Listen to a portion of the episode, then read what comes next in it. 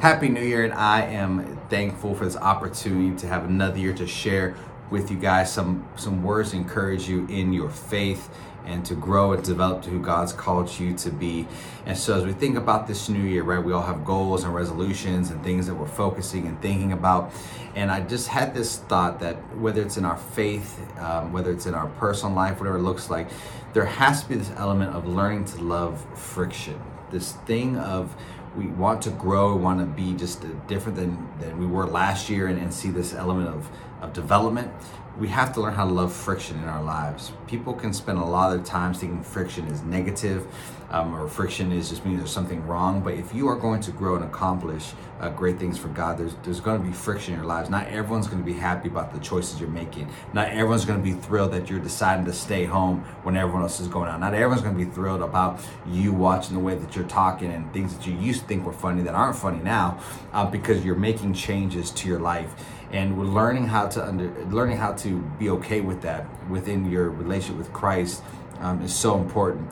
And I want to share out of Second Corinthians chapter 16 verse 18. It says, "Therefore we do not lose heart, but though our outer person is decaying, yet our inner person is being renewed day by day."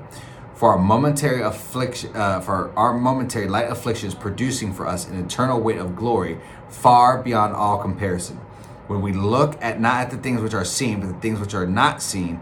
For the things which are seen are temporal, but the things which are not seen are eternal. I know it's a mouthful and there's a lot there, but um, you can read it at your own time. But understanding that the transition from who we are currently to who God is calling us to be will cause friction in our lives. Uh, you know, like I said, our friends, our family, our routines, and the future that God is calling to requires focus and your focus is going to cause friction. There are going to be things that you're going to be locked in on that it's going to create a narrow space for you to walk through and it's going to cause this friction. It's going to cause this uncomfortability. But if we can sustain uh, to stay in that place of saying it's uncomfortable, but I know there's a greater glory coming. I know it's uncomfortable, but I know there's greater things on the other side. It's going to develop something, some stamina inside of you. Now, your faith. You can't muscle your faith. You can't just say, I want to make this happen. But you have to be in the place of walking in step with God, whatever that might look like. And so uh, to be mindful of that, to, that you can't force uh, you know, God to move faster or slower. You you're not God, right? That we're all thankful for that, that we aren't in control of it all, but God is God. And let God be God. So when he's guiding you and he's walking you and you feel that friction, don't try to run past it. Don't don't just accept the friction that you enjoy. Accept the friction that's maybe even difficult to accept in your own lives. Your ability to withstand friction will determine the fullness of your transformation in life. Don't live your life avoiding friction, right? We think about the you know, the, the sandpaper on a piece of wood, right? That, that rubbing it back and forth that ultimately makes it smooth, right? It feels uncomfortable. It feels, doesn't feel great. But at the end, right, it's accomplishing what it's set out to do to make that wood smooth. And there are gonna be people, things, situations that are always gonna cause you great friction. But if you can withstand it, you will be the fullness of uh, your transformation of who God's calling you to be. And so I wanna encourage you in that, that never feel that you are doing something wrong or that if there's uh, issues that you feel like, man, you, need to, you just need, you know, need more, uh, more of something else. But sometimes it's just being able to stay in that place with God, knowing He's going to come through. And the only way to embrace friction, I believe, is to adjust your perspective to God's perspective. Many times, our perspectives, uh, we like them to be God's perspective. It's just not how it works. But we have to say, God, this is hard for me. This is a struggle. Help me to see how this, how you're seeing it. You know, so maybe the areas of life that are causing you stress or anxiety or depression, they're really maybe just um, you know God is really showing up for you in a major way. And so from this passage, I have three points I just want to share with you. And the first one is that your inner self is being renewed daily. So when your inner self is being renewed daily, um, that happens through the Word of God. The Bible talks about that you will take every thought submitted captive to Jesus Christ. That you need to be in that place of submission of your life to say, God, you you run my life. You oversee the beginning and the end. I'm not in charge, you are.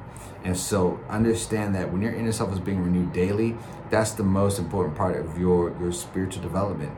That the things that maybe you're holding from last year, bitterness, hurt, um, anger, you gotta let that you gotta let that go. You gotta let yourself be renewed. You can't wake up in the morning holding on to things from yesterday. That's yesterday. You got to be in the moment now to say, God, help me be renewed.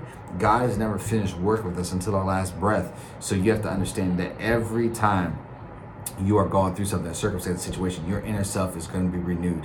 All right, the second thing I want to say is that eternal glory outweighs current suffering the eternal glory that we'll experience one day in heaven when we're standing before God and we have to give an account for our lives, and we all will. You get to say, God, I gave everything I had. I was in the tough spots. I was in the moments I didn't want to be in. I was uncomfortable, but for your name's sake. Because people can be uncomfortable just to be uncomfortable. But can you be uncomfortable saying, God, I know this is bigger than me, and I know that you're accomplishing greater than I, some, accomplishing something greater than I ever could accomplish. Uh, we have to get our viewpoint bigger than just our current situation versus just what's happening today, right? We live in a big world and, and time is short. Uh, and understanding that God wants to do something great with your life. And so, what is it going to look like in 2023? You know, the path to eternal glory with God is always marked with sacrifice. So, as God is continuing to develop you and grow you, you have to understand there's sacrifice that is required of you, and you will not grow beyond your level of, of sacrifice. So if you have a small sacrifice in your life, and you say, I want to sacrifice more, that's as far as you'll go. But if you say, I'm to sacrifice it all, you'll be amazed at what God can do in that. So remember, your eternal glory outweighs um, what's happening in your current suffering. So be encouraged in that. And the third thing I'd like to say is that God works in the unseen. God creates walking paths for us, not free passes when God works in the unseen, right? We understand that God is is ahead of us. God is creating a way for us when we don't even see it, and we have to trust Him and to walk in that. We have to be able to be faithful to say, Lord, I'm walking in you know, where you're calling me, and I know you're not giving me a free pass, but you're giving me a way. So whether that way feels comfortable, whether that way feels uh, safe to you, you have to say because it's from God, I'm going to trust it. So it's just up to us to stay the course. So this year, um, 2023, I want to encourage you that don't avoid friction. Find those places where God's challenging you. Ask God, what is He speaking to you? What is He challenging you in? You know, this is gonna be a year to to grow deeper in your faith, get deeper roots. Maybe some things that you need to cut out. Maybe some friends. Maybe some conversations. Maybe uh, just activities and routines that you have. But being able to say, God, I want to hear from you clearly. I want to receive everything you have for me.